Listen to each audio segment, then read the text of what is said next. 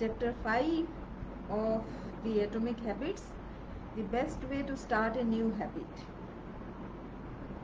In 2001, researchers in Great Britain began working with 248 people to build better exercise habits over the course of two weeks. The subjects were divided into three groups. The first group was the control group. They were simply asked to track how often they exercised. The second group was the motivation group. They were asked not only to track their workouts but also to read some material on the benefits of exercise. The researchers also explained to the group how exercise could reduce the risk of coronary heart disease and improve heart health. Finally, there was the third group. These subjects received the same presentation as the second group, which ensured that they had equal levels of motivation. However, they were also asked to formulate a plan for when and where they would exercise over the following week. Specifically, each member of the third group completed the following sentence. During the next week, I will partake in at least 20 minutes of vigorous exercise on day dash day at dash time at dash place.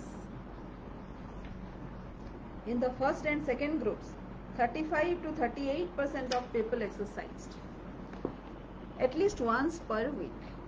Interestingly, the motivational presentation given to the second group seemed to have no meaningful impact on behavior, but 91% of the third group exercised at least once per week, more than double the normal rate. The sentence they filled out is what researchers refer to as an implementation intention, which is a plan you make beforehand about when and where to act. That is, how you intend to implement a particular habit. The cues that can trigger a habit come in a wide range of forms. The, fe- feel of your phone buzzing in your pocket, the smell of chocolate chip cookies, the sound of ambulance sirens. But the two most common cues are time and location. Implementation intention leverage both of these cues. Broadly speaking, the format for creating an implementation intention is when situation X arises, I will perform response Y. What does that mean? Hundreds of studies have shown that implementation intentions are effective for sticking to our goals. For example, suppose I put an intention of say creating an income of 1.5 lakhs a month. So, so what do I do? That is a, that is a that is an outcome result, right? So, and the process result is I'll do more one to one. So, who I will become then? I'll become the person who is successful in online business. So I am a successful business person. What I'll do, what will be my implementation intention? Every day I will convert one, at least one person out of those five to my course. That is an implementation. Yeah. So seems like uh, something no? some challenge to myself. So let us uh, continue the punch line is clear people who make a specific plan for and where they will perform a new habit are more likely to follow through too many people try to change their habits without these basic details figured out we tell ourselves, I am going to eat healthier or I am going to write more. But we never say when and where these habits are also going to happen. Many people think they lack motivation when what they really lack is clarity. it is not always obvious when and where to take action. So, when and where to take action is the focus that I need to take to convert a person every day so that he buys a 6000 rupees of course from me. Is that an worthy goal or not? I don't know, but that is what bothering me right now. The simple way to apply this strategy to your habits is to fill out this sentence. I will convert a person, like say I will serve a person at 9 pm every day online to help him 3x his goals, 3x his growth. Wow. So meditation. I'll med I I so if you aren't sure when to start your habit, try the first day of the week, month or year. So I'm I'm very sure where to start. Actually I have already started, but now my habit will be very very specific. So here uh, those are. I'll serve at least one person at 9 pm to 3x his goal. I will serve every day at 9 pm at least one person to 3x his growth. Yes. There is another benefit to implementation intentions. Being specific about what you want and how you will achieve, it helps you say no to things that relay, derail progress distract your attention and pull you off course. We often say yes to little requests because we are not clear enough about what we need to be doing instead. Give your habits a time and space to live in the world. Now, habit stacking. A simple plan to overhaul your habits. The French philosopher Denis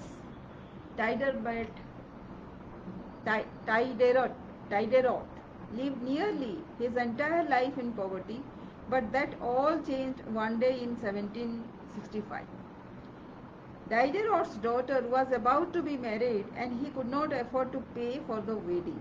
Despite his lack of wealth, Diderot was well known for his role as the co-founder and writer of Encyclopedia, one of the most comprehensive encyclopedias of the time. When Catherine the Great the Empress of Russia, heard of Diderot's financial troubles, her heart went out to him. She was a book lover and greatly enjoyed his encyclopedia. She offered to buy Diderot's personal library for 1000 pounds, more than $150,000 today. Suddenly, Diderot had money to spare. With his new wealth, he not only paid for the wedding but also acquired a scarlet robe for himself. The idea of scarlet robe was beautiful, so beautiful, in fact, that he immediately noticed how out of place it seemed when surrounded by his more common possessions. He wrote that there was no more coordination, no more unity, no more beauty between his elegant robe and the rest of his stuff. Diderot soon felt the urge to upgrade his possessions. He replaced his rug with one from Damascus. He decorated his home with expensive sculptures. He bought a mirror to place above the mantel and a better kitchen table. He tossed aside his old straw chair for a leather one. Like falling dominoes, one purchase led to the next. Diderot's behavior is not uncommon. In fact, the tendency for one purchase to lead to another another one has a name, the Diderot effect. The Diderot effect states that obtaining a new possession often creates a spiral of consumption that leads to additional purchases.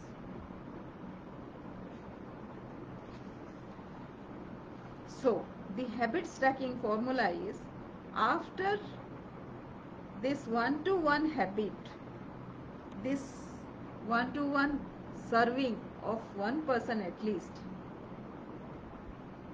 I will give him a bonus so that he accelerates his growth. Great. The key to tie your desired behavior into something you already do each day. Once you have mastered this basic structure, you can begin to create larger stacks by chaining small habits together. You can also insert new behaviors into the middle of your current routines. No matter how you use this strategy, the secret to creating a successful habit stack is selecting is, is uh, selecting the right cue to kick things off. Unlike an implementation intention, which specifically states the time and location for a given behavior, habit stacking implicitly has the time and location built into it. Armed with these two lists, you can begin searching for the best place to layer your new habits into lifestyle. Habit stacking works best when the cue is highly specific and immediately actionable. Many people select cues that are too vague. I made this mistake myself. When I wanted to start a push up habit, my habit stack was when I take a break for lunch, I'll do 10 push ups. At first glance, this sounded reasonable, but soon I realized the trigger was unclear. Would I do my push ups before I ate lunch? After I ate lunch? Where would I do that? After a few inconsistent days, I changed my habit stack, stack to when I close my laptop for lunch, I'll do 10 push ups next to my desk ambiguity gone. So the chapter summary is the first law of behavior change is make it obvious. The two most common cues are time and location. Creating an implementation intention is a strategy you can use to pair a new habit with a specific time and location. The implementation intention formula is I will my behavior at best time in a particular location. Habit stacking is strategy you can use to pair a new habit with a current habit. The habit stacking formula is after this particular habit, I'll do a new habit. So this is all about the the chapter 5. Hope this has helped you and uh, we can create some uh, practices over this uh, to to have some habit stacking if you are looking for habit change so if that is so then uh, please comment below this video as to what will be your habit change plan so that we can uh, actually do a framework and uh, next time when I upload a video I'll actually upload that one. Thank you for watching.